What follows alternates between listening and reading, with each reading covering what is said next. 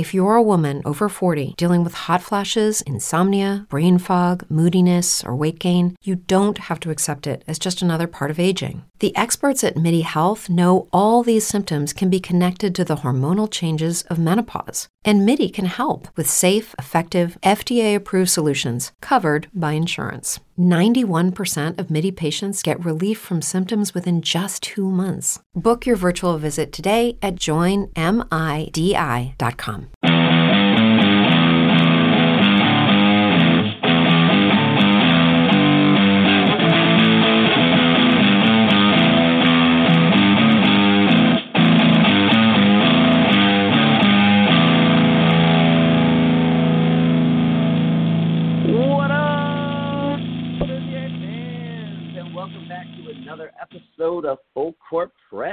I'm your host, Nick Smith, and as always, we are brought to you via Geek Vibes Nation. Joining me tonight is Luke Alves. What up, Luke?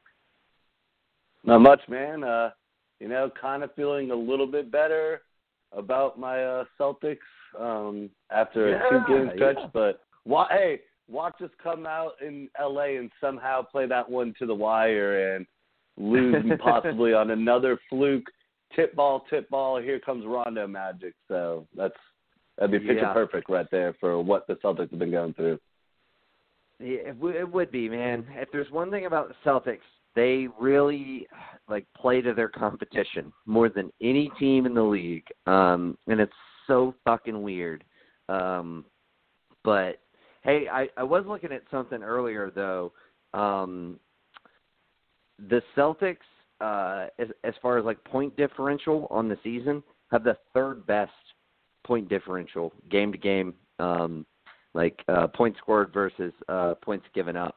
Um, so, and, and that's league wide. That's not in the East. They're second in the East.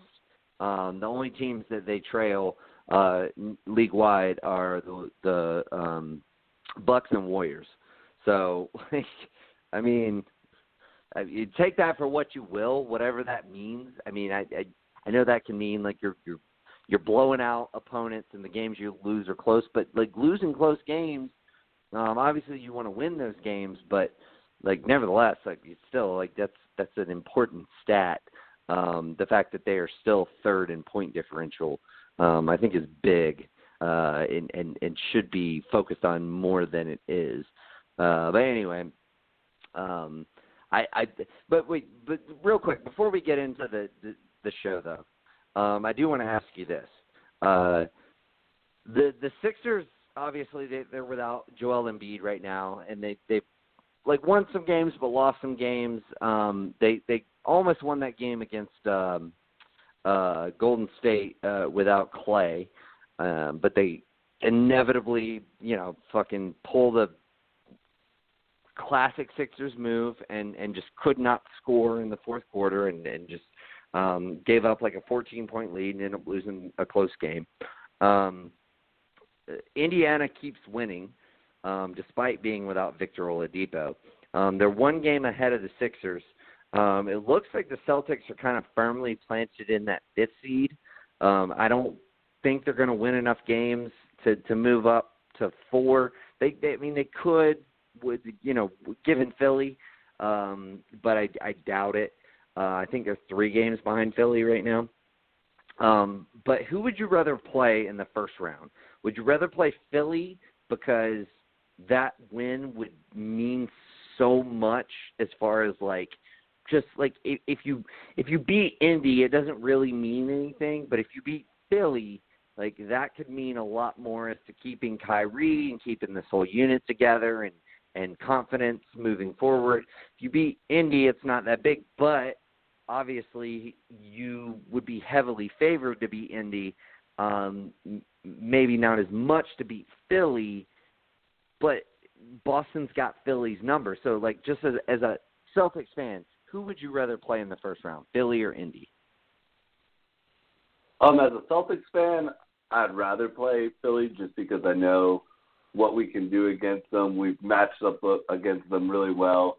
Um, even when Embiid's healthy, uh, Horford's really seems to play to like knowing how down, to shut dude. him down and gets into like Yeah. Horford like just like Superman zone like mode, like just knows exactly how to like shut down Joel Embiid, which is really like you know not a lot of people are good at that. So um, and just every time we play the Pacers this year, I mean, even though it's different game to game, every time it's just they just pick us apart. They have a lot of bigs that Horford. It's just not one big that Horford can focus on. It's it's multiple and Turner and um man, I'm gonna forget his name right now. Sabonis. Uh, Sabonis, yeah. So it's just it's a different like even though that they don't have Victor Oladipo, they still have a good team. And yeah, um, and Evans has as, stepped up in that Oladipo role. Yeah, and and as a Celtics fan, you know, I mean, I I just I I I'd like to just go ahead and get the Sixers win, but I mean, NBA all around would hate for that matchup, and they'd rather see it in the next uh, round and not have a Celtics. But here's the thing. Sixers first round. But here's the thing. I don't think if we don't get it in the first round, I don't think we're going to get it at all because for that to happen, Boston and Philly would have to beat Toronto and Milwaukee, and I just don't think that's going to happen. Like I think, I mean, the odds are one of those teams loses to the other, right? So you know, like I I, I would favor Philly over Toronto more so than I would favor Boston over um, Milwaukee. Um, granted, it could happen, and that could be like your Eastern Conference Finals could be Philly and, and Boston. Um, but I think it's less likely to happen um, than to happen. Uh, and so, I, I guess what I'm saying is, I kind of like, as much as I thought I didn't want to see that first round matchup, I kind of do. Like just to so we get to see it. Like Philly Boston is like one of the best Eastern Conference rivals that there is, and like I I think it would be huge one way or the other. Like I think if like first of all, if Boston loses to Philly in the first round, Kyrie is gone. Like it's a fucking done deal, right? Um, and if Philly loses to Boston in the first round, they could potentially lose both Jimmy Butler and Tobias Harris. Like the narrative is so fucking big. Like it's huge uh, for what that that first round series would mean for both teams. Um, and of course, like Boston has that edge, has that advantage. I mean, Brad Stevens runs circles around Brett Brown. First of all, um, and and and just secondly, uh, dude, like if if you lose in the first round, if you're either one of those teams, like that is just a, a like gut punch devastating season. Um, like that that is like your probably your worst possible outcome because both of those teams we knew were going to make the playoffs. If you lose in the first round, that's going to be terrible. So like the the the uh, dynamics of it all, I think, would make for a really exciting first round series um, that we're not looking at getting in the East. We got a couple in the West that are going to be exciting, but that would be the only exciting first round series in the East. Um, so no, I'm kind of rooting for it now. Like I think it'd be, dude, it'd be a lot of fun, and of course you and I are going to have a lot of back and forth going on uh, if that happens. Um, and chances are I'm probably going to be devastated at the end of it if history uh, repeats itself. But um, no, like I, I think it'd be a lot of fun. Um, but anyway, let's uh, let's jump into the topics. Uh, let's start off with this. Um, we had a discussion yesterday, I think, um, and and Jawan kind of sparked the discussion uh, by just kind of casually saying that he still thinks Boston's going to come out of the East because um, you know they have the best coach, and um, I forget what else he said, but the, that that was the thing that, that you know stood out to me. Um, so of course I jumped on and I was like, I don't think so. I think I think Bud's the best coach in the East. Um, and so that started a discussion, uh, of course, amongst uh, both you and me. Um, obviously, you being a, uh, a Celtics fan, um, I feel like you had to kind of defend your guy's honor, um, which makes sense. Uh, but I think it's interesting. So Um, so I, I wanted us to have this discussion on air for our viewers. Um, why we think, uh, why you think Brad Stevens is still the not. And let me let me take a step back here. We're not talking about who is coach of the year. Um, like that, this is not this discussion. Um, this is just who we think is the best coach, who has built a resume, um, who is just the best coach overall. Um, so it's not a coach of the year argument because that would be obvious. Um, but just who's the best coach um, and who has proven to be the best coach. Um, so I'm going to take uh, Budenholzer. Um, obviously, you got your boy Brad Stevens. Uh, let me run off some numbers uh, just real quick uh, before we jump into this. Um, so uh, Budenholzer, uh, he's won three playoff series. Uh, he's uh, has a 43.6% uh, winning percentage in the playoffs. Uh, as far as regular season, um, he has won 261 games in his six seasons. Uh, that's a 55.1% uh, winning percentage. Uh, he has a Coach of the Year award uh, for that 60 win Hawks team. Um, and he has four Eastern Conference Coach of the Month awards. Um, Brad Stevens uh, has a uh, slightly better uh, playoff um, uh, record of 46.8% winning percentage, and he has won four series. Uh, he has five games, uh, five wins ahead of Bud in that regard.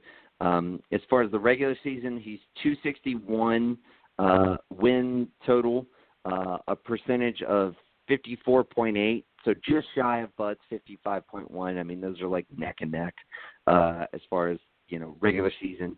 Um, he has yet to win a Coach of the Year award, though. I mean, I think most people, I guess not most people, because I mean, he didn't win it last year, but I, I think everybody on this panel thought he should have won it last year, despite Dwayne Casey uh, winning the award and then subsequently getting fired. um, but he did not win it. Um, but he does have uh, three uh, um, uh, Eastern Conference Coach of the Month awards uh, throughout his career. Um, so like they're they're neck and neck. They've both coached six seasons, uh, and and so that's kind of the the layout of how their record stands. Why do you think that Brad Stevens is the better coach than? Uh, I'm just uh, I'm gonna first I'll start by saying what I said. Uh, two different scenarios where they're coming from. So you gotta like look at like the background first. So Coach Bud's coming from a really good system in the Spurs. He's learning from the best. He's sitting like he's learning an organization how it's supposed to be run and everything, and he's learning from a great coach. So he's got a lot of tools to work with what's there. So I'm just gonna start out like you got to work that into to like why I'm with like more Brad. So so Brad comes from college, so he's not really ever had that like NBA experience. You know, a lot of coaches flake out that go college to pro and all that. And you look at them. So if you look at their their six seasons, come up flip flop. Like as you're saying, like Steven starts off in a rebuild, and then he goes on, and then when you get Bud, who's jumping into a team that's about to hit their stride with their their guy that they've they've drafted in, in Horford, who's been an All Star for them, and sure. he's going to hit his prime. And then they're they've just signed Millsap, Paul Millsap, who also is kind of hitting his prime, and they're figuring it out. So they've got two like All Stars to work with. So you got those scenarios, folks. and then he goes from that team to going into a rebuild his last year. So then it's it's two the things, but here's here's my big thing and all, all that. So one thing that Yeah. stands out for me, and, and and and you watch your team a lot, and I watch my team a lot, but I we both can I think hopefully agree with this is I don't think no one's better right now. I mean, but well between these two head to head than writing a play out of bounds, like drawing up a play late game than Brad. Stevens. yeah, I would. I mean, he's proven it time in and time out again, and that's a really good thing to like be as a coach. Like forget your systems and forget everything like you can do. If you can really draw a play up in like the final minutes and like this is what you want, you know, you've already figured it out. You're you know what the defense. I mean, perfect example last year when Horford when we're playing the Sixers and they just dropped that play where it just it made the Sixers look so dumb. How wide that was the we worst. flipped and turned and we got Horford That wide open for play, that man. like it was Ugh. just like it's beautiful, and you're just like, wow, like Brad Stevens, you knew exactly. You were such a good coach right there that you out like you knew what your your opponent was going to do. Wait, wait, okay. Brett Brown. Okay, but let's let's let's hold on. Like, uh, just for a second. Um, number one is this. Uh, you- you're trying to tell me like Brad Stevens is better drawing up plays than Luke Walton? Like, come on, Brad. Okay, poor sense of humor. Um, but uh, the second, um, like Brad Stevens, like running circles around Brett Brown is is like obvious. Like it, that's the poor man's uh, uh, pop disciple. So, um, so I I don't know. Like, but I will give you this. I do think um, Brad Stevens uh, is. Um, it, I I don't think you can argue that anybody's better than him at drawing up plays. Uh, like like plays uh, important plays at the end of games. Um, I think he is one of several who are really fucking good at it. Um, and I think you can absolutely make the argument that he is the best at it. I don't necessarily think that. I feel like it's hard to um, put him over. A, a, there's a few guys who I would throw in there, um, but yes, I will. I will give you that he is in the conversation for the best, if not the best. Okay, so we got the check right there. So that's, just going to put one in the in the Stevens box. So we're gonna look at a, a, a couple other things too. I like how you did that. so going back to the playoffs, so you know how we we've said all the things. So what you got to look at really playoffs is how you react to the game, like the the opponent's game, like what what he's running at you and all that. And if you look at it till the uh, trail end, uh, Bud could never figure out what LeBron. It, like I like there was no coach over there. Lue was not doing anything. He could never figure out what LeBron and the Cavs are doing. I mean, I'm pretty sure you guys' head-to-head record against the Cavs is you might have a one win or two, and the rest you got You're- swept yeah, one time. I know. This this is But- a faulty but wait, wait, conversation. I'm going to challenge this one. hey, Like I'll give you the other you one, can about challenge to. you can challenge it. You can challenge it, but just hear me out. So, so you got to Okay. think he's had a couple of playoff series with them, and you know you guys had your team, you know, 60 win team. That's the really good one too. That like Yeah. you're in tried, but they came in and just and so you got to look at that. Where you have Stevens, where we did the first year. Hey, we did. We got swept. I'm not going to even lie there. So I'm. I don't even. Yeah, we, I'm pretty sure we got swept the first time we did it. But You did. we're going to the next year, and you have not only you've gone through a crazy season where you just lost two of your top players, but the whole time you're just being doubted. I mean, you went toe to toe with Milwaukee, which if Milwaukee had a coach, they they should have beat us, but they don't have a coach, so that that works against them. Now Bud's in that Right. situation last year. I mean, we're we're going to be talking a whole different story, but you know, Bud wasn't there, so.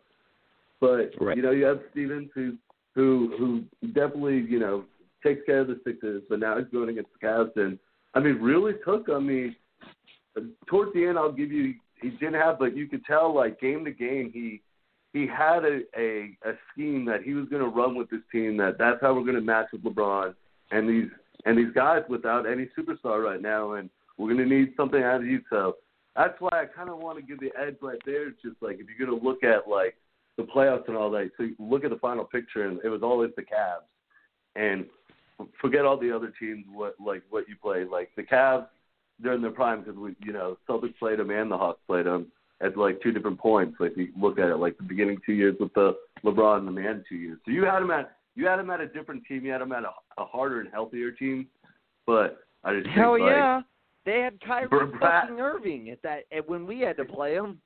Like But hey, and LeBron was I mean- like two years younger. Like that's a big fucking difference, bro. We we had Kyrie one year too, and they just oh man, that year that he just dismantled Avery Bradley. But then again, I'm just done. Yeah. Like Stevens kind of has that slight edge that you got to give Stevens a slight edge that he definitely figured out the next year after he played him. So if you go two years in a row, I mean, Bud didn't figure that much out, so yeah, always but like gonna. We were there. We, edge against last year's Cavs team. Like last year's Cavs team was like not good. They just weren't good. Like LeBron willed them to the fucking finals. Like they they should have lost in the fucking uh first round. like like Indy was a better team than them. It's just LeBron wouldn't let them lose. And of course we all know like LeBron owns like rents space out in Toronto's head. Um so like you know that is what it is. But like last year's Cavs team was not anything close to any of the previous year's Cavs teams. Um, like that, that, that, like so to argue that because you know Bud got swept by the Cavs and that you know Stevens took them seven games, uh, you're dealing with two crazy different Cavs teams. Um, and not just not just not having Kyrie and LeBron being two years older, but like J.R. Smith being two years older, Tristan Thompson being a shell of what he used to be. Um, fucking uh, uh, not having Matthew Dellavedova um, is huge because he was great for them. He was great off the bench for them. Um, there- there's just uh, so many um, caveats of how that team trended downward since LeBron like signed there, um, and it, it just it, it, it's not a comparison to me. Yeah, I mean, but did Kyrie injure his knee that one year against you guys in the finals? Because he didn't play against Golden State, or did he do that in the finals? Right? No, he, but he I'm played. pretty sure he got injured three- against you guys too. he played he got injured against us, but he did play I, I wanna say three out of the four games. Here, I'll look it up. Um, but continue with your argument and I'll look it up.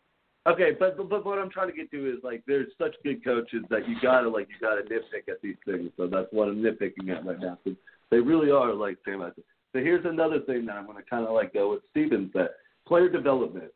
So you're looking back at this scenario. So Bud jumped into a, a team that has you know they they already have good players and all that. I mean, you know, you did Korver in his shooting prime peak time and all that. So he's got a formidable team. They're getting Millsap and all that. So he's not really having to develop players and all that. Well, when he gets a person that he can kind of draft and uh, did Bazemore or Schroeder get uh, drafted? Who got drafted first? I want to say Trent, right? Do what now? Kent Bazemore got drafted first before Dennis, right? Dennis Schroeder. Uh Bazemore wasn't drafted by us. Um Oh, but he was uh yeah, we signed I think he was drafted by like the Lakers. Um but yeah, Dennis Dennis uh he was dra- I'm pretty sure he was drafted yeah, he was definitely drafted before Dennis was. Yeah. Yeah, so you know he's, he's still getting like some like decent players. So it's like you never really got to see any of his player development and all that. And even with those guys, I mean, you look at when they uh, they leave even baseball right now. I mean, minus about uh, what hurts Bud too is he was balancing two things, and I want to hold like him being the president against them, like that that hurt his coaching abilities because he didn't really understand what he's doing, signing these weird contracts like Bazemore, and now you look at Bazemore and like no hey, one wants them. hey, okay. Like Hey, I will no. take objection to that simply because in 2016 everybody was signing fucking shitty contracts, and uh out of all of those shitty contracts, Bazemore is probably like at the bottom of that like totem pole of shitty contracts. It's not nearly on the level of like you know Mozgov or fucking Luol Deng or you know Allen Crabbe or any of those other fucking contracts. Um, so like, yeah, it was it was not a smart move. We should have probably just let him walk and then um, looked at re-signing uh, Hardaway uh, the following season. Um, but uh, you know, hindsight being twenty twenty, that's a lot easier to say. Um, but at, at the time, um, we even convinced Bazemore to leave money on the table um, to sign you know, with Atlanta instead of going to the Lakers because that was the thing. Like he could have, the Lakers offered him a fucking max contract, um, and he turned it down to to stay in Atlanta um, on a slightly discounted contract. Um, so like, yeah, I, I do agree it was a bad deal, obviously. But wait, man, Um, I'm, but I'm like, gonna, I'm, I'm gonna draw. my- I'm gonna draw my point there too. So like, you, okay, the player development thing is like you, you have people that like Bazemore, like you kind of like let him go downhill from there. Like you could have developed him. Schroeder kind of did his own thing. When like you had all stars, so you didn't have to develop them. But when he really got down to, you know, hey, we're gonna go through a rebuilding, he, well, I mean, he elected that he probably didn't want to do it, but it's just like you don't have that in like Bud. Like, rep, like you can't look at it as a coaching thing. Like, even right now with this current team, he's not really like having to show like any player development what he's doing for a team. Like he just came into a really good team and was like, hey, you know, I'm I'm pretty smart and then we can run a good scheme. I'm gonna I'm gonna put a perfect team around you. You're not really seeing player development Stevens is the opposite where he comes into a, a rebuilding team. We're terrible the first year, but like right after that we're we're competing We're we do two games above four uh 500 or we're two games b- below it. It was like we were right there. So he had a good second season. He gets eyes. He's getting people too. Like you see, like the Evan Turner people. Like we didn't sign. They didn't re-sign Evan Turner, but like he looked good in our system. Like because you saw the player development out of like Evan Turner been like turn around and all that. But like even our young guys, you've been seeing this like Rozier, all that. Like you can go to Brown, Tatum too. I mean, but Tatum's just another thing, but like you see player development, Marcus Smart, and all that. Like you've seen what Brad's been able to do with just like you know these guys. When yeah, I'll give you right now, he's not been doing the best with superstars. So you can give like who's better coaching out of like a, a super, but superstars a, a lot different because there's a lot more ego going into I it. present them, you fucking asshole. Hey, I gotta stand on. I gotta stand on my point though. So, so egos are two different things. But if you really look at it, what a coach should be doing is developing players too as well. And I gotta give Stevens that that checkpoint too. I mean, just says he's developed a lot more players, made them really good. I mean, he Isaiah Thomas, you could say maybe could have figured it out, but really wouldn't have figured out how really good he oh no, it was all about that system. being it was all about Brad and that system. So I'm just trying to say Yes, is like Brad makes people to where he could have been he could have gotten a Brinks truck if he didn't run into his hip and made like, you know, like made a guy into a superstar. But so that's why I got I gotta go with the the check over Stevens just because, you know, he's he's been able to develop people and all that, not walked into two great scenarios and all that. And when he does have the option, you guys were not that great last year where you were young and he could try to like develop some kids and all that. You didn't really see you that. weren't great in I mean- your first season. He wasn't great in his first season either. So like he can't like again like I think that's a flawed argument. But it's not that flawed. I mean, it's just you got to look at the like what they've been able to do with player development, and Brad's just been able to develop a lot of guys Well, okay, into pretty good people. Let's, let's back up. Let's back up. I do think Brad's system was a big reason Isaiah Thomas was as successful as he was. But um, Isaiah Thomas was not a developed player. They didn't develop him. They incorporated him and his skill set into that lineup, and they did it fucking flawlessly. Um, so, like, to to say they developed him is, is or Brad developed him is is not true. Like the, the okay, so let's look at the players that Brad's developed. Um, let's look at let's say uh, Tatum most recently, um, uh, Brown, uh, obviously Rozier, um, and I mean who else would you throw into that? Maybe Smart. Oh, Marcus Although Smart. Smart- Oh, definitely Smart. Not yeah. yeah, definitely Smart. Like he's been there six years. Smart's only been there like five. So like Smart. Um, anybody else that you would throw into that as far as like they drafted while he was there um, and developed, who's turned out to be like really good. I think those are like the four standouts, if you will. Right? No, yeah, those are the four. I'm not going to count the RJ Hunters and the uh, other flake outs that we have. But well, but see, like again, like those are just like bad draft picks. Like those are or you know, like failed NBA players and there's nothing you can do about those. But like yes, so like let's take those four. Um so the like obviously Atlanta was in a very different position. They didn't have the luxury of having a um, bevy of Nets picks coming in uh, to to retool uh, when um, when Bud took over. Um, but he developed Prince very well. Prince came a, a starting player in his rookie season and played really fucking well. He's dropped off since uh, Bud left. He's not played nearly as well this year. Um, you know, since uh, uh, Lloyd Pierce has taken over. Um, he also uh, very much developed Dennis Schroeder. Uh, Schroeder was uh, 2013 draft, um, and I believe that was the year that Bud took over. Um, he utilized him very well in the playoffs uh, in in uh, his first season uh, as the backup point guard, and eventually he took over as the starting point guard. He played really well um, under Bud. Um, so like that's another player uh, that I think he developed very well. Um, he's definitely a starting caliber point guard. Um, I still think he needs to um, find a system that really works for him. I think he worked really well in Bud's system, as we're seeing Eric Bledsoe uh, do the same. Um, I don't think he, he obviously didn't work well last year. Um, you know, mainly because we were tanking, uh, and I think he was just disinterested and didn't really give a fuck. Um, which is one of the big reasons why the Hawks ended up trading him for little to nothing. Um, but nevertheless, I still think he developed him well. Um, John Collins had a very good rookie outing, um, so he developed, uh, helped develop John Collins, uh, you know, very well uh, last season. Um, so I, I think that you know your development factor is relying heavily on the fact that Stevens has had more people to develop. Um, he's had like more draft picks.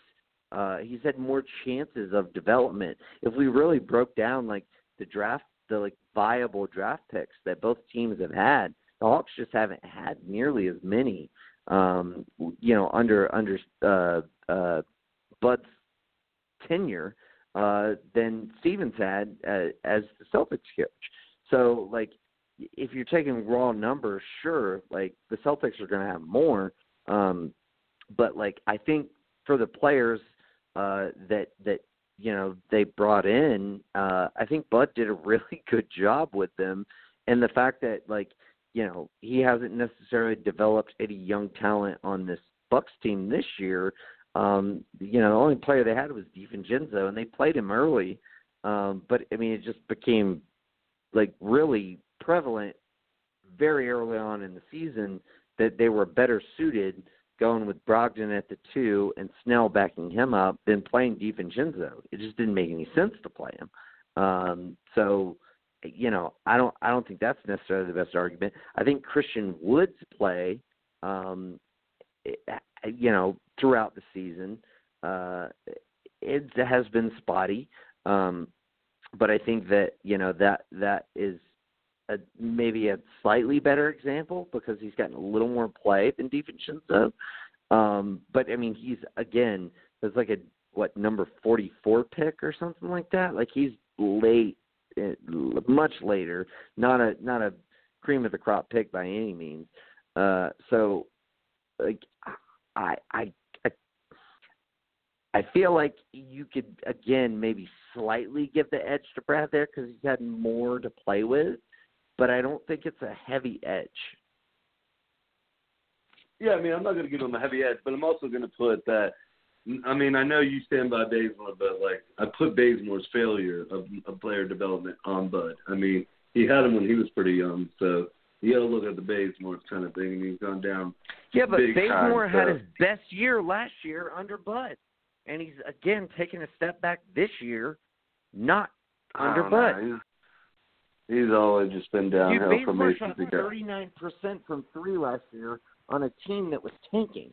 Like he's like he was really efficient last year and played really well. Um and that was like part of why I thought we could maybe get a first round pick out of him if we if we were to take back like a really bad contract in return. Um, but his play this year has just made that impossible, as we saw. Um, but no, I mean I, I don't put that on Bud. Like I mean, I I I I think you got what you got out of Bays. I I would put on Bud that he gave him that contract, and again, you know I've already qualified, you know why he gave him that contract, but um, but that's a different argument. That's a that's a front office argument. Um, and if anything, I would say that again, like the fact that you know Brad Stevens has Danny Ainge making decisions in the front office only helps him. Uh, whereas you know Bud was having to make those decisions himself, which he's clearly not as good as Danny Ainge at.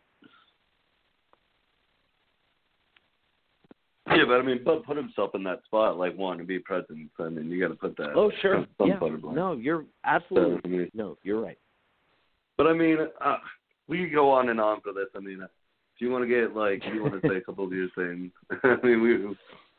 I would, I would, I, I, I feel like I've interjected enough to get across most of my points. My biggest point would be, um, I, Bud has absolutely like been the best coach in the Eastern Conference this season. Um, and he's proving what he can do if you give him a superstar talent. Um, he has never had a superstar talent. Um, you can say all you want about that 60 win team having four All Stars and what have you. Um, Kyle Korver um, is not all star caliber, never was.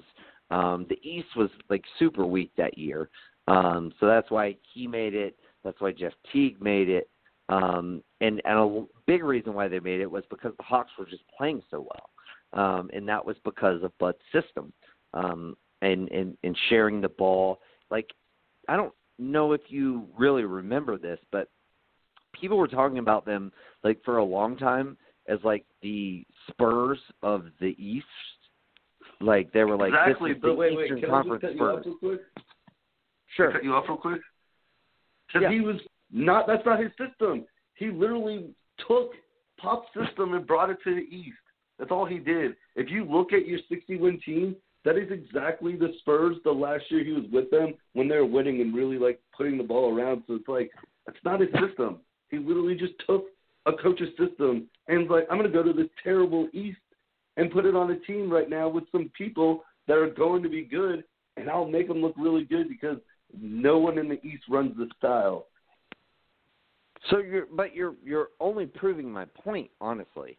Um, and that you know, like I it, like it's it's not as much that he took Pop's system; it's that he learned from Pop, and he said this this is what I think works, and I'm going to take 80% of this and change 20% of it and implement it here. And yeah, you're absolutely right. That's what he did, and it worked. And he was able to get a team that had no star talent. Like no, like Millsap was our best player.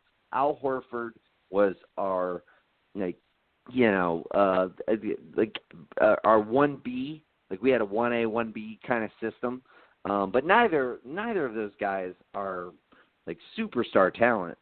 Um, we just had like a really good team. Like you know, we were basically like the Clippers this season. Like if you put the Clippers in the East this year, they're probably like the third or fourth seed. Um, like playing this kind of schedule. Like that's basically what the Hawks were, but they were able to get sixty wins. Um and like dude, like they're just that's what it was. And so I think my overall point being now that he has Giannis, he is showing what he can do with it, a superstar and being able to like basically say this is what we're going to develop around this superstar talent. We're gonna like get all of these other guys involved, whether it be Bledsoe or uh, Middleton. Uh, obviously, I, Jon Horst is my GM of the year, um, and it's ridiculous to me that he's not getting more uh, praise for GM of the year. So Um, again, shout out to Jon Horst for all of his moves, um, but bringing in Brook Lopez and Ilyasova and everything else. Um, like, but like utilizing all those players has been greatly beneficial. Uh, obviously to Bud. Now that he has those guys, he's able to do everything uh, that he wasn't able to do in Atlanta. Um, and I think the fact that he is able to manage, um, not only like manage the, the, the like to keep everybody happy, to get everybody their touches that they need, um, but also manage a talent like Giannis and make the team flow around him uh, is something that Brad has not been able to prove. Because, um, like, you can say what you want about Isaiah Thomas, like, and, and and like, dude, Isaiah Thomas, like, when he was fifth in MVP voting, he was fucking great. But nobody ever thought like he was an elite talent. They everybody said he's a fucking benefactor of that system. Um, and you could use that to say, hey, that's points for Brad. But like my point is, when you have an elite talent and Brad has that in Kyrie, he can't seem to figure out how to restructure his system in order to make that work. And like essentially, I know Giannis and and Kyrie are two different players, and everything else. And maybe it's easier to structure a system around. In, in fact, it is easier to structure a system around Giannis than it is Kyrie.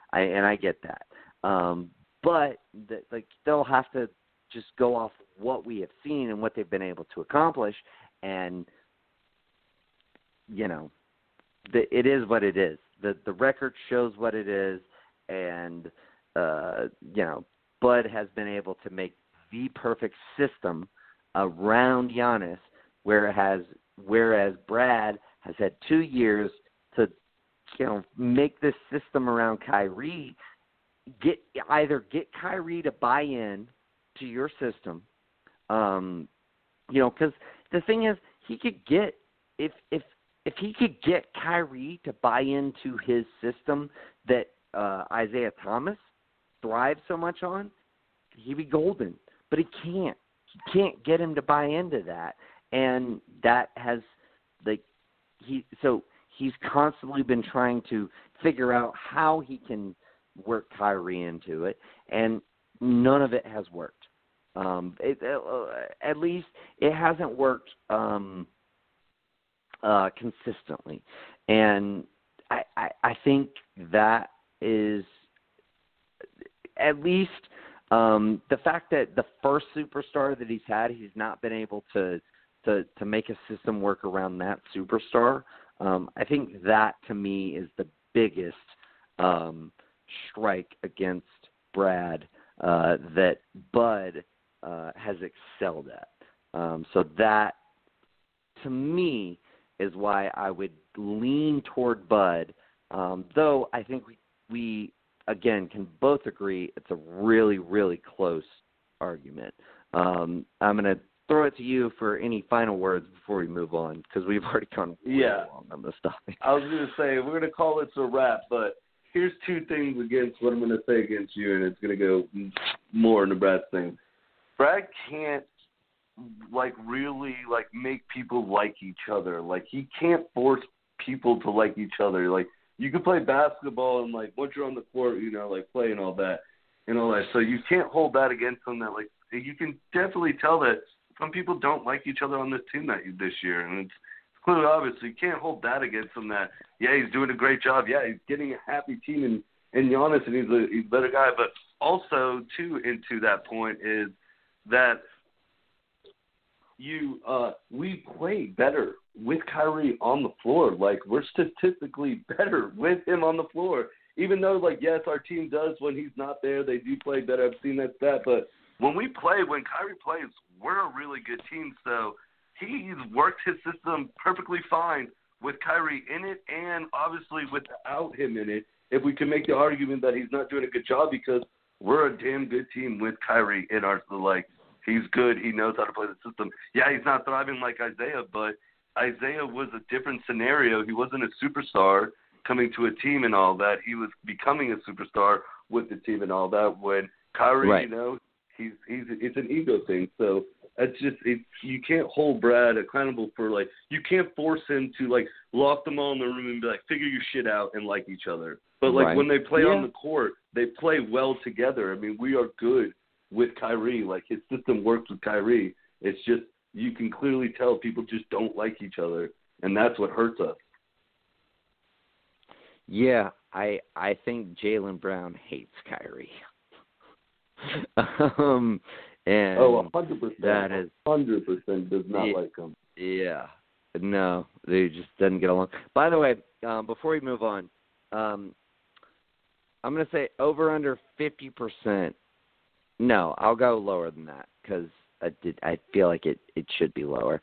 Um, I'll say 23% um, chance that the the young guns on uh, the Celtics are pulling a silent coup against Kyrie. My conspiracy theory uh, are pulling a si- silent coup against Kyrie to get him to leave because they don't want him there because they want their own team and um, they prefer playing with Terry Rozier. Twenty three percent Uh, over under. only only reason I'm gonna flaw, I'm gonna go way under. Just the only reason I'm gonna is like yeah, maybe Rozier Brown and maybe Smart, but from what I'm told, uh, Tatum's like really like Kyrie's only good friend on that team. Like even uh, maybe Yeah, the Duke background brought yeah. him, but like Tatum wouldn't. Uh, Tatum really is going with Kyrie, so that's the only reason I go under, just because you're not gonna have Tatum in that one. He's um, from what I'm told, he actually does get along. Like when I'm like what I hear is like he he gets along with with Kyrie. So he's like Kyrie's only like good friend on this team. So that's the only reason that I got to go under. Sure, sure. All right, let's move on. Um, I think we have uh, essentially reached the conclusion that um, both of these coaches are really good, uh, and um, you prefer your guy, and I prefer Bud, and um, that's about where I thought we would end up. Uh, I didn't think it would take us 45 minutes to end up there, but it did. So we definitely need to move on, even though we could probably go another 45 minutes on this topic. Um, all right, let's get into the Sloan Analytics Conference. Uh, we touched on this last episode a couple days ago, um, but we weren't able to really delve into it. Um, I, I pitched my uh, mid-season tournament slash shortening the season idea uh, to Joel and Jawan. Um, at the tail end of the sh- show, um, we weren't really able to go into it, and we don't really have time to go into it again uh, because of how long we ran on this uh, first topic. Um, but just in general, um, I want to talk about a couple things. Uh, you know, Simmons asked Silver about one of which being the midseason tournament, um, and and that was that came out of uh, Bill Simmons asking about shortening the season to 70 games. Um, uh, simply put, my notion was if you shorten the season down to 72 games, you can play 58 regular season games uh, against. So every team plays every team once, um, or, or twice rather, one home, one away. Uh, you get a 14 game round robin in the middle of the season, uh, and then you know that tournament can be whatever it is. Uh, you know, what, whatever you want it to stand for. But I think um, something that would be nice from it is to, you know, guarantee that you get the, you know, the um, home court advantage. I think that would be something that you could, you know, make the teams actually play for, uh, and that would end up being like a 72 game season. Um, what do you think about like a mid-season tournament in general, and just like shortening the season? Um, are you in favor of of those kind of ideas, um, or do you think like maybe that that's good for soccer, but maybe not for the NBA? Oh no, I mean it's really interesting. I mean, uh I don't really hate it. I mean, I, I like the fact. I mean, yeah, the season is a little long. I mean, there's some games where, I mean, you're kind of not even interested. You could be like out for a week where you just like look at your team schedule and you're just like, well, I just checked out for a good four games right now, and I'll come back in Right. a second. So, So Yeah. I, I understand the whole shortening. I mean, the mid-season thing interests me. Um, the only reason I'm gonna like really quick um just back like shut down your mid-season like getting home court advantage. If you do it mid-season, that's exactly why baseball at the All Star game was such ridicule. Is like you can't do that too. Like even though that's All Stars playing, but consequences. it's like yeah. it's like you, it's like you could play really hard right there at that point in time, and then rest down the stretch, being like, "Well, I already got home court advantage, so why play my guys? True. Like, why go back to backs and all that stuff?" But I could Very see like true. some other cool incentives, like if you were to um add more teams, or here, here's how you go. If you like, because you got to think if you're in the mid-season tournament, you're going to be probably an ending a playoff team. So we'll just put like your pick's going to be bad. So what if it, instead your pick slid to the the number like you got the the 14th or the last pick in the lottery, like you jumped into the lottery somehow, or you got money off the luxury. So like it's gonna it's gonna help work against for this one season. I thought about that as well, mid yeah. It's gonna help work against your luxury. So now you can go out possibly and make that trade that you haven't done yet and you couldn't been able to manipulate. Like but now we could get this extra five million that could work against us like a trade bonus, like you know, I mean not trade bonus, uh, where they have um, trade uh, exception uh, when team gets Yeah, some, trade exception.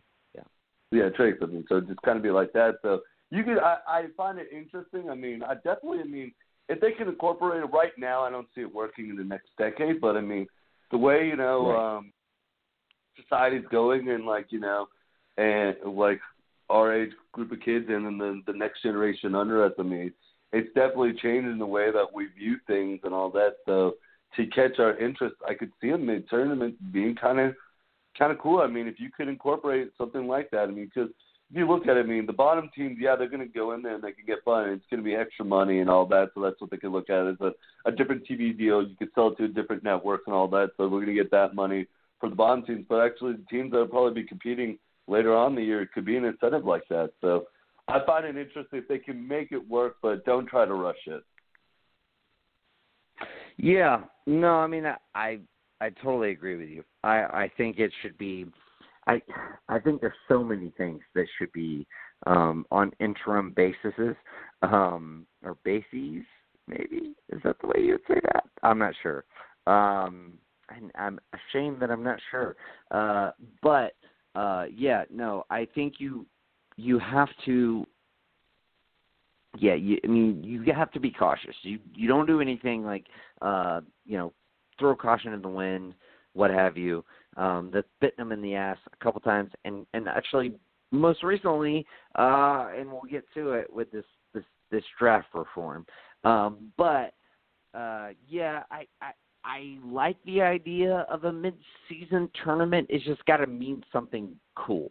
Like you can't like and and and that's the thing in, the interview essentially like bill simmons that was his first reaction to when adam silver brought it up he was like okay so what does that mean like you get like a a, a better draft pick or whatever and adam silver was like no no like it's just it, it you you just you win the mid season tournament like it is what it is like it it it's it's something on its own and it's like it you can't implement that and just have it be like something on its own. It doesn't work like that. Like you can't do it that way.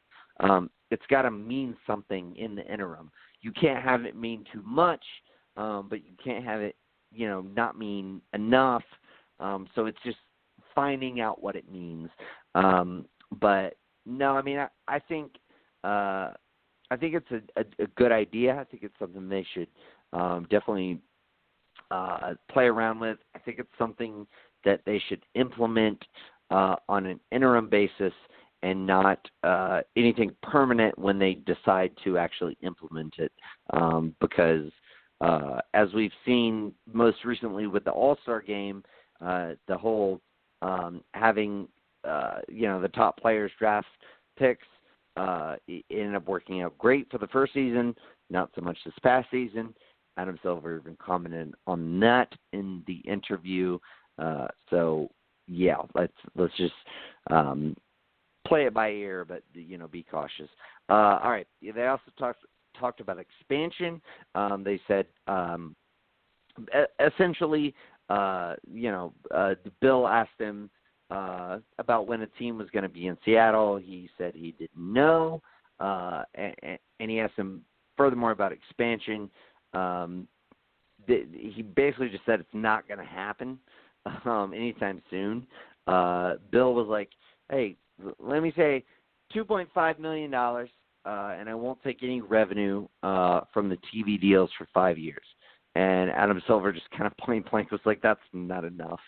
Um, with that being said, do you see expansion happening anytime soon, Luke? Like, and by anytime soon, I mean in the next decade. Do you see expansion? Because, like, to me, I was like, expansion, like, it's not going to happen in the next like two or three years, but four, five, six, seven years. Now I'm like, I don't, I don't know if it's going to happen in the next 20 years.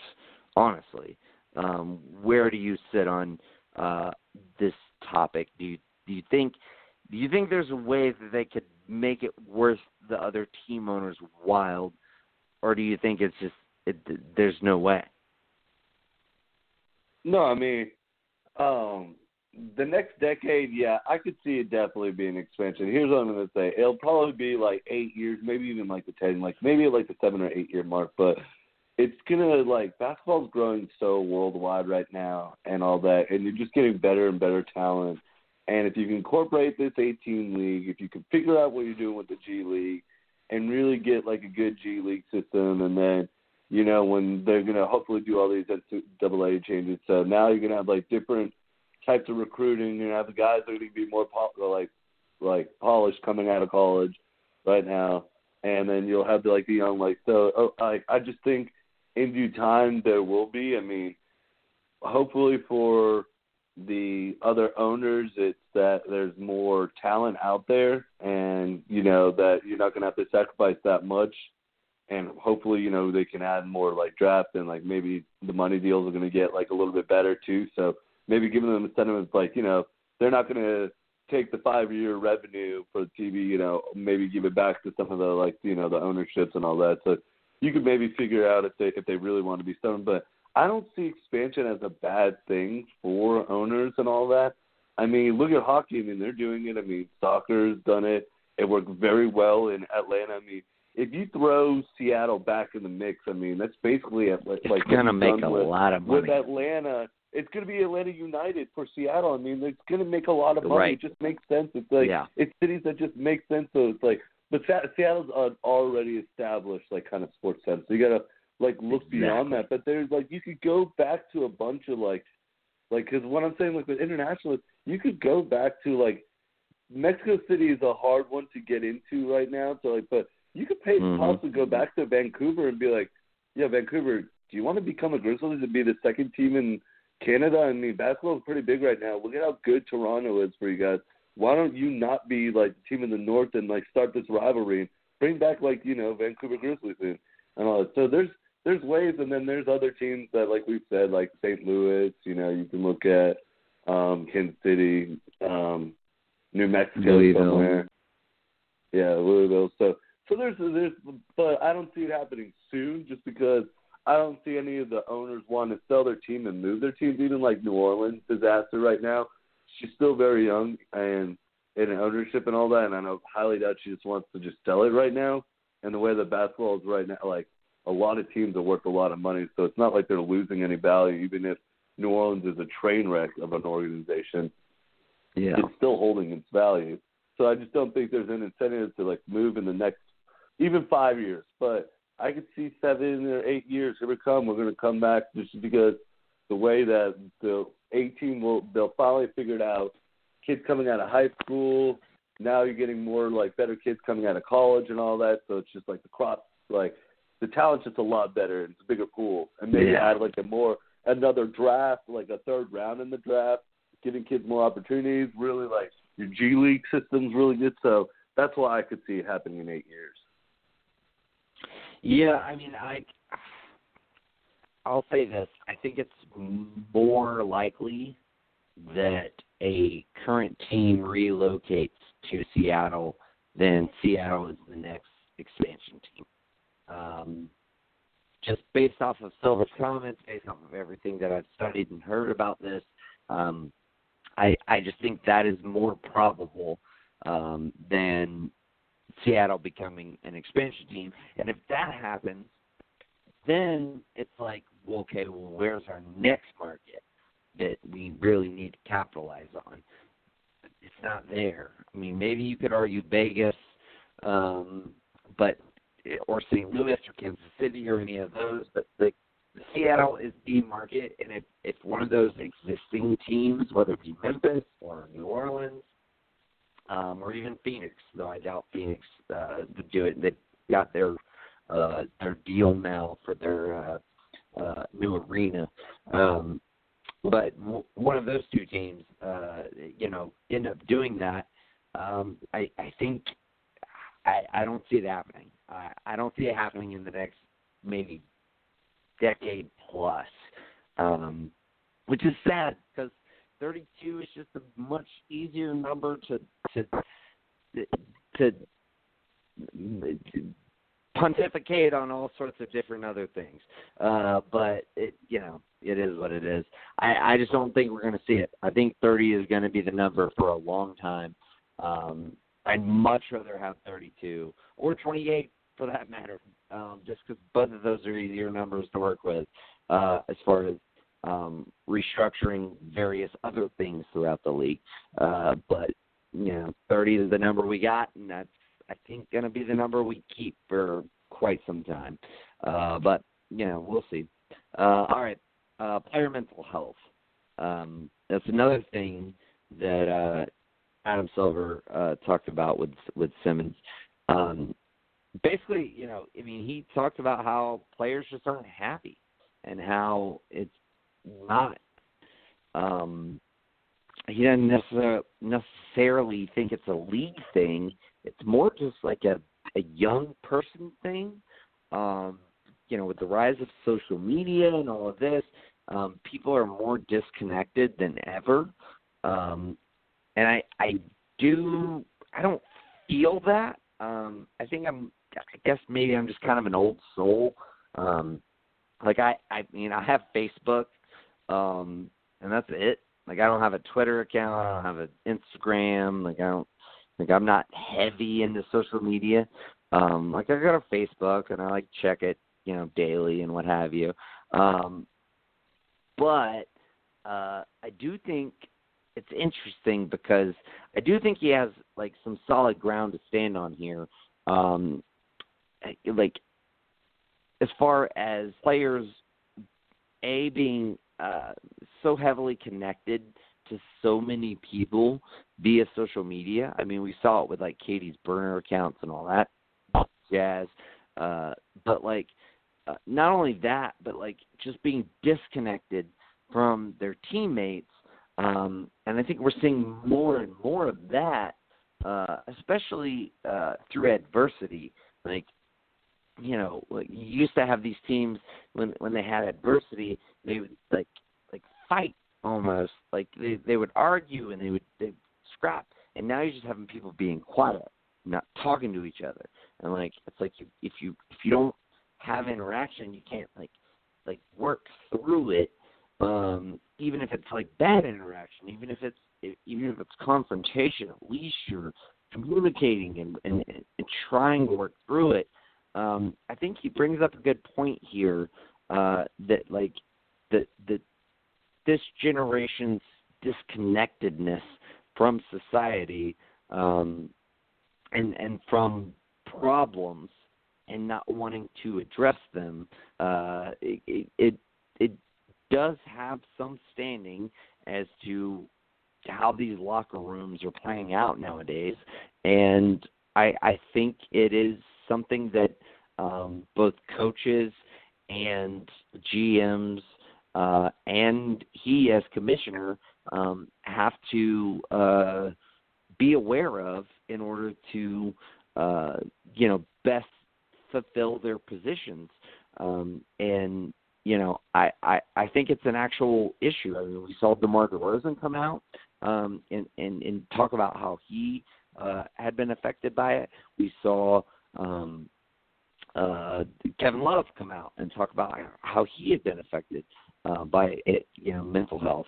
Um, so what are your thoughts just in general on uh, uh, you know the the mental health for NBA players uh, in in this generation, and what are your thoughts on you know Adam Silver, you know, basically saying like this is probably I won't say priority number one for him, but a high priority for him as far as uh, you know what he feels like his job is uh, as it pertains to the players uh, in his league.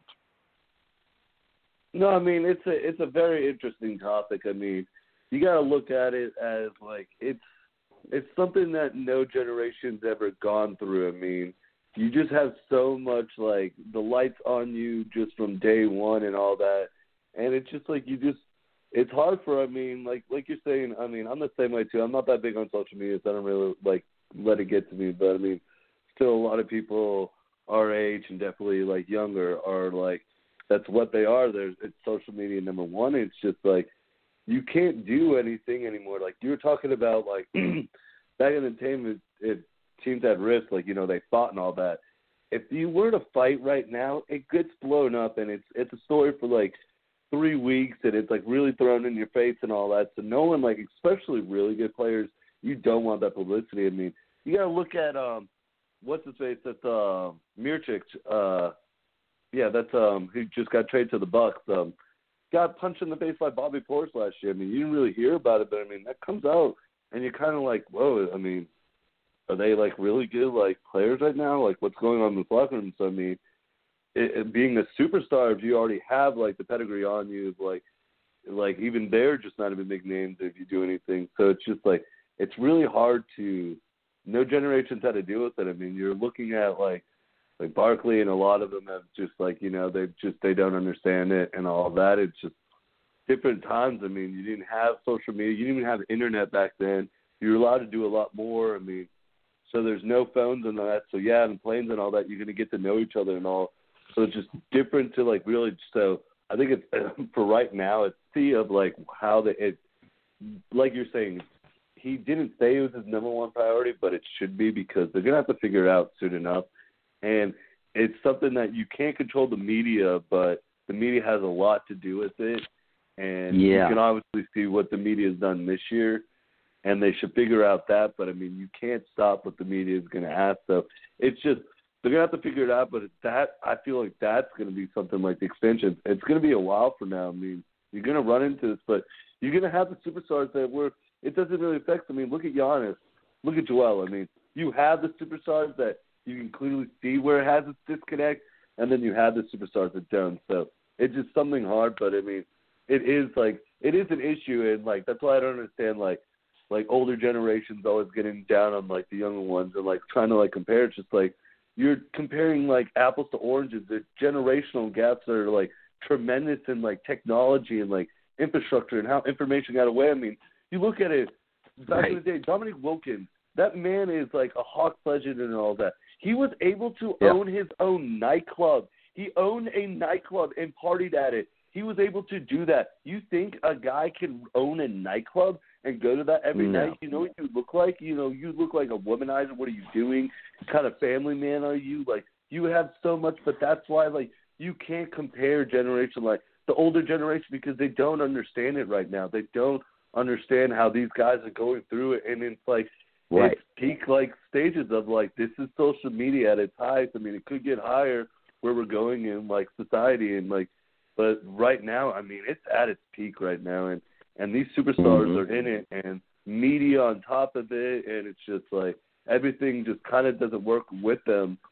But like at the same time, it's like you know, it's kind of cliche that like everyone's like ragging on KD and Kyrie and all that for finally taking it to the media, but just like they just want to play basketball. Like that's it. They just want to play a game that they really enjoy, and somehow it's they're not enjoying it, and it's not because of basketball and their gameplay. It's because everything that entitles with it right now. And I mean, it's yeah. going to take them time and all that. But I like that players like they're like like DeMar came out, Kevin Love. They are bigger names, so that's going to get the the smaller guys, the role players, to come out and say, you know, I do have an issue. And then finally, you know, you'll see like a lot of the superstars being like, you know, it is tough, dude. But I mean, it's just I don't understand sometimes why they're just getting such big ridicule right now by like other generations and all that. It's just like you guys would not be able to sweat this right now. Michael Jordan, you're a great player, but you, with your gambling problems and what you did in like those stories that I've read and like heard of like how you could be able to like go out all night and gamble, you would not be able to do that. If you were seen after a game no. at a at, at a Vegas, like how, first of all, how'd you get to Vegas? Like even if you played, but if like you went to Vegas and you're at a casino all night, you're instantly on everyone's that like you're on everyone's right. social media, and that's just not on one different form. You're on probably five different because like like you said, me and you aren't into big social media, but like you name three different things that you're not about, like Twitter, Snapchat, Instagram. So you just went live. Facebook has a live, so you just went live on everyone's. It's like, what is he doing right mm-hmm. now? after a game. Game two of the right. finals is tomorrow. What is he thinking? Blah blah blah blah blah. Right. Like even when even like last year, like we will never know what Derrick Rose went through and all that. But like when he just left the Knicks, like you know, just just left right. But like, did something happen with his family? Just but like something as little like that, and in the end, the bull like the the organization understood it, but it was just like you can't even do stuff like that. So that's like that's what I don't understand. That like a lot of the the uh, older people just like it's I don't know. You shouldn't step in this, and this is something that the NBA should be looking at as one of their main things moving forward. I mean, because right now you got viewership and all that. You want to you want to save your product, and that's your superstars, and that's your players' like health and mentality. Yeah, and like you know, for for a guy like Barkley to come out and um sort of chastise what um you know what uh you know Silver was saying, I get it. I get it from Barkley's point point of view, and I love the fact that Barkley like came out and just said it because that's what he actually thinks, and that's great. Like you know, we need people to say what they actually think, and not you know be worried about what the consequences will be and what have you. Um, and he's able to to you know dole out his um, unconventional opinions in a way that you know doesn't um, seem too offensive. Um, so to his credit, like that's great. Um, and I love Charles Barkley. I really do. Uh, he's probably one of my favorite. Um, um, I I wouldn't even necessarily call him a an analyst. Um, he's just a guy who's on there who offers his opinion. Um, but like uh like I, ultimately no i agree with you. These these old school guys don't know what these younger guys are going through. They have no um they they they have no frame of reference. They're like a child who wanders into the middle of a movie. Like it it doesn't add up to them. So you know with that being said you know, can you can you expect um, that anybody in that certain age range is going to get it? No, they're not. But it's great that Adam Silver does, um, and that he, you know, expressed that he is kind of a high anxiety person. Um, so, you know, he's able to relate to them on on several levels um, as far as you know losing sleep over certain things and what have you. Um, I, I I really applaud uh, just Adam Silver in general um, for uh, doing that uh, interview with with Bill Simmons and everything that came out of it. Um, hopefully, we we get an opportunity to really break it down. I I feel like it would take six hours to really go frame by frame every everything that was talked about and like really um get into it. Um so yeah. I will say this uh watching it the second time because i did go back and watch it today um he did say uh that um uh these these players that are drafted um because of the rookie scale contract uh you know now we're seeing players you know uh, that are drafted by these teams, and you know they they uh, they do what they're told. and I was just like, oh, that's probably not the best way to phrase that, Adam. Um, but uh, I knew what he meant, um, so I, I I feel like that's probably why people aren't chastising him for it. Because uh, I mean, we all knew what he meant. They, they uh, nowadays uh, players holding out from the teams that are drafted from is is very few and far between because of the rookie scale deal. Um, and uh, you know he's got a lot to do with that. Um, but anyway, uh, let's let's move on to our very final topic. Um, you know, before uh, we uh, end this show, we had several more topics. Uh, you know, in line, but of course, our uh, Eastern Conference coach uh, uh, thing ran very long. But we'll get into this final one. I want to talk about this, Luke. Tanking. Um, because one of the things that Adam Silver talked about in this uh, conference was the unintended consequences of various decisions that maybe he's made or he's seen other GMs make or what have you. And and one of those things that came up was uh, the supermax rule and how that kind of has backfired and um, the unintended consequences of that rule. Um, well, I think maybe he hasn't learned from uh, some of the unintended consequences. And you know what's funny is Bill Simmons, uh, both in his podcast with Ryan Russillo recently, which I again, if if if you don't subscribe to the Bill Simmons podcast or the Ringer in general, go subscribe right now to the Bill Simmons podcast and the Ringer NBA show because they're fucking fantastic. This is my, by far my favorite uh, NBA content to listen to. Um, but uh, you know, he he brought up uh, kind of you know the fact that um, he didn't bring that he didn't want to bring up uh, in the conversation uh, tanking. He, he he basically said like, "Hey, I don't want to talk about tanking. You've talked about it, you know, a million times. I don't know how you start it. Blah blah blah." Which is fine. I get that. But here's the thing. I think changing the the draft odds has increased tanking. Um, and this is, you know, my theory on this. Um, you're seeing Dallas tank like crazy right now. Um, like they are two and eight over the last ten games. They currently are tied for the seventh worst record in the league. They were like 11th or 12th coming out of the All Star break. And sure, you could say, hey, they traded away, you know, DeAndre Jordan uh, and Wesley Matthews, um, you know, and and and Kristaps, you know, they got him back, but he's not playing. Well, yeah, fine.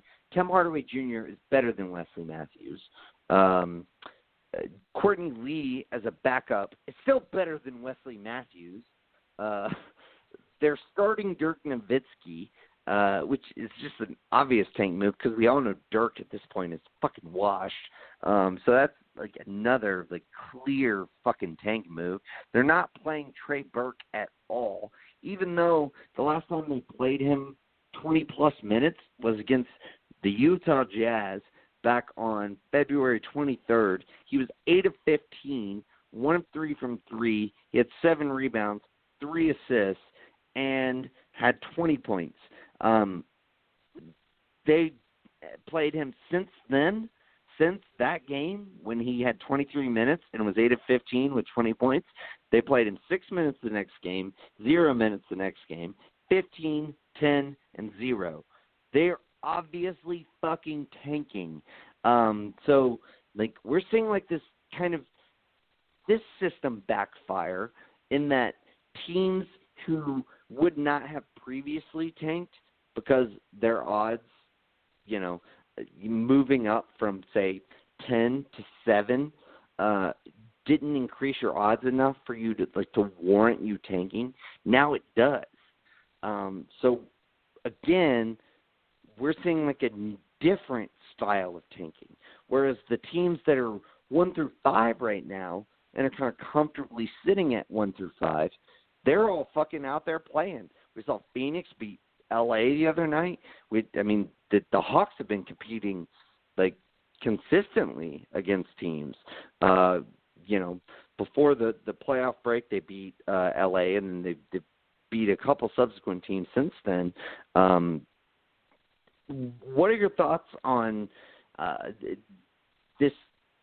How draft reform has kind of not solved tanking, but you know, seemingly um, like made it, if not worse, it, at the very least, made it so that you know these teams that are um, now in a more um, profitable position uh, back from the bottom five, uh, you know, saying, "Hey, well, fuck it, we'll tank." And uh, let me pause at this real quick. Um, the Lakers, uh, you know, there's people out there, um, and, and plenty of people in the media saying, "Fuck, dude, the Lakers should tank." Um, and like, I don't think they have, um, and I don't think they will. Um, but there are plenty of people saying they should because of what it could mean for you know their their draft assets in, the off season. Um, that's not a conversation that would be happening in the old um, uh, uh, you know uh, draft uh, lottery odds. Um, so, what do you think about all of this and the unintended consequences of changing the lottery rules? No, I mean, um, uh, it's it's really early. It's it's hard to tell with this year. I mean, I understand what you're saying with Dallas. I mean, Dallas is clearly tanking for a reason. I mean, them and Phoenix. I mean, Phoenix was another one, but that Phoenix has been doing it all year, and they've been doing it for multiple years. So it's just kind of like the Phoenix system right now. But Dallas, like you said, it's clearly what they're doing. But I mean, it can really work out for you. What um what what I like is the whole like if you're the bottom five teams, I mean, in due time it's gonna ease out where like this draft isn't as stacked as previous drafts. So now you have teams fighting to be a top five team. Not just because Dallas doesn't want to give you your pick. It's because it, even if they were to have it, it's not that heavy of a draft. I mean, if you were to see some teams trying to split down, it's, this draft's kind of like top heavy and then it like trickles out. But I think in a couple of years, especially when the the age like whenever the age changes, it'll like it'll even out because now you're gonna have teams taking more high risk maneuvers and all that, taking the kid out of high school, um, and then waiting for a guy in college that could be a little bit his game's a little bit you know m- like more enhanced and like you know and all that. So I think right now, yes, I understand what you're saying that it's kind of backfiring, but I mean, even if they still had the last year's rule, I mean Dallas is still going to tank. I mean, they're still going to get some good ping pong ball odds and all that. What this just helped out is like stupid, crazy jumps. I think, like when Cleveland was able to jump like eight spots and get the one spot, it was just like, yo, whoa, where did that just? And like we have that where now it's just like if you're the worst team, you're not going lower than five. So it's not like it's drastically going to hurt you or somehow you can flip flop and now you became like the eighth like the eighth pick and he's just like yo so i think it helps like in in in like a couple of years you won't really be noticed the tanking and all that and when like like as like talent gets better and all that so. But right now it's just it's obvious but i mean should, even with the old set of rules i think you'd still have the same teams figuring out towards the end of the year hey we're terrible and all that. And i've heard the whole lakers thing like they should try to jump New Orleans because they'd be the ninth place team, but the only best thing that gets is like a four percent chance of possibly getting the fourth pick. I mean, okay, if you really want to like fight, no, you it's know, much possibly. higher than that. No, well, I mean, if they as far like, as getting, they're never gonna. The as far as East getting so a bad, top four pick, it's way higher. but like the if they, so if bad, they they're not hopping a lot of teams though, so it's like they're gonna right, still have a no, they're They- not. I have they're the not. odd things but in like front if of they me. drop, if they drop to ninth, I think ninth worst record overall has a 17% chance of getting a top four pick, which is like, or, or maybe 20. Um, so I was like, it's, it's, those are those No, are it's a the four percent chance. No, it's a four percent chance all the way. So it's four to five. So you got a four percent chance. No, no, no. at it. It's not a four. Wait, wait, wait. It's not a four percent chance to get one of the top four picks. It's a four percent chance to get the number one pick. That's a big difference. Like the, the like yeah, and then the, five. So you you only have a five percent chance of getting like basically in the top four. So it's not really that high. So it's like it's not. you still have all those, higher than that. the other I don't have it in front of below me, you. but it's higher than that. I have it right in front of me. I have it right in front of me. So New Orleans has a five point seven percent chance of getting the fourth overall pick. So Lakers, I mean, of getting really- the fourth overall pick. but like not Yeah. getting in the top. That's four. getting into the top four. So I mean, if you get the fourth overall pick, so I mean, you which is, but I'm trying to say, No, that's not the it's same not thing. that high. You're getting one. That's that's that's their chance of getting that one pick though. It's it's higher than that as far as them getting any one of the top four picks. well, then it goes to a 4.5 to get the first. But what? But okay, we're, we're getting our lines crossed right here. Like, But what yeah, I'm trying to say to is, all for the later round to add all of those it doesn't really matter. You're not going to have these crazy jumps anymore. You're not going to have, for instance, a New Orleans jumping up over the Bulls and all that because the Bulls No, but have you have better better odds. odds of that though. for No, no, maintaining. better no, you don't. I'm looking at you Yes, go to you do. Tankathon. Trust me. You look at take a Tankathon. Right now, the Knicks are, are like You- the, the worst you- they can get is That's a what fifth. draft reform did. What uh, uh, what are you arguing right now? You have a better if you're the the the seventh worst team right now that as opposed to last year, you have a better odds. You have way better odds jumping up into uh getting the number one pick or the number two pick or the three pick or the four pick than you did last year. That's what draft reform was. No, but uh, okay, I okay, I understand that. But what I'm trying to say is, like, for instance, the Bulls. Oh no, not the Bulls. So the Suns. The worst that they can go is to a sixth round pick. That's not that bad. Right. But what if you're saying like back in the old days, you could have a, like an Orlando, the number ten team, somehow did this crazy thing where their ping pong ball fell. And Yeah, now but- you just yeah, went but from the that Suns going still- way out there, and they just fell still, so they- bad, so they- it hurts the the teams that like that. Yeah, the, some teams tank, and you know you're like, haha, you got what you deserve. But some teams are actually like really bad, and you're like, yo, what the? They just got screwed over big time, and now like the Magic like Sure, Cleveland that but, one like. So still, just like the old one didn't were- work either. those were anomalies, man. Those were like 1.3% chances. Like now they have like a 4.3% chance. So like those anomalies should, uh, you know, theoretically happen even more now. And and that's why teams that are, you know, these these kind of teams that know they're not going to make the playoffs that are in like that 10 11 uh range like Dallas are are deciding, hey, fuck it, let let's just fucking tank. Especially Dallas because you know obviously they have the most incentive to do because their pick is top five protected. Um, you know, you know, I think you're going to have other teams that do that in the future, and like it, it just it just reinvents tanking. Um, it it doesn't solve it at all. Um, and I'm not saying like it, it, it, it's going to be really hard to solve it. I'm just saying that like they like it, it, they we're not solving the problem. We're only like expanding the problem uh, by having even more teams have incentive to tank at the end of the season. No, and I get that. I mean, and but what like they were never going to get away from tanking. I don't think there's any way possible that you could fix tanking and all that. I mean, you see it in in sports. I mean, football just basically just was like, dude, do it. They football just came to the point where it's like, you know, if you tank, you're the worst place team. You're the like at least they didn't have some like crazy like lottery thing. The football just kind of like committed to like, you know, tanking's one. So at least the NBA's tried to combat like tanking but you're never going to get it uh, like in professional sports, especially. I mean, dude, I mean, if you're running an organization, Nick, and you mean to tell me either a you were you were in the playoff run and your best player just got hurt, and so it's just like, oh well, like it's like say for Piz, like Pacers for instance, if they're way lower, like, and you could just kind of like you know kind of half-ass it, you wouldn't do that to help your organization at that, or Sure. that, or even if like even if you're like Dallas right now, where you're just like, well, shit, I need to get my pick back because it's a top five, and you know we're already kind of terrible, so might as well kind of see. So I don't think you're ever going to get rid of tanking, but at least the NBA's try to figure out this thing where it's just like, hey, you can take, but it's not going to necessarily help you where you're the 76ers and you're really miserably bad for four years in a row. So you got like a really good pick all the time and all that with the old Yeah. reform. Yeah. Uh, yeah, I mean it's a, it's an ongoing problem. And it's going to take a lot to solve it.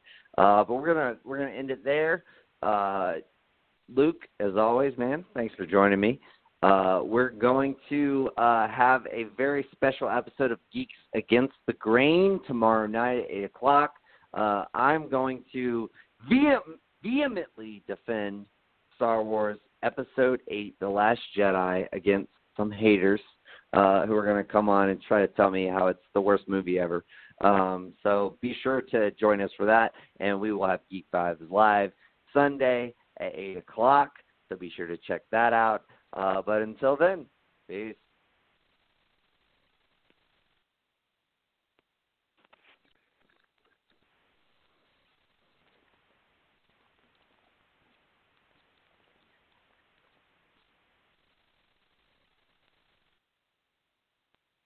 Brain fog, insomnia, moodiness, weight gain. Maybe you think they're just part of getting older, but MIDI Health understands that for women over 40, they can all connect to menopause. It's at the root of dozens of symptoms we experience, not just hot flashes. MIDI clinicians are menopause experts offering safe, effective, FDA approved solutions covered by insurance. 91% of MIDI patients get relief from symptoms within just two months. Book your virtual visit today at joinmidi.com.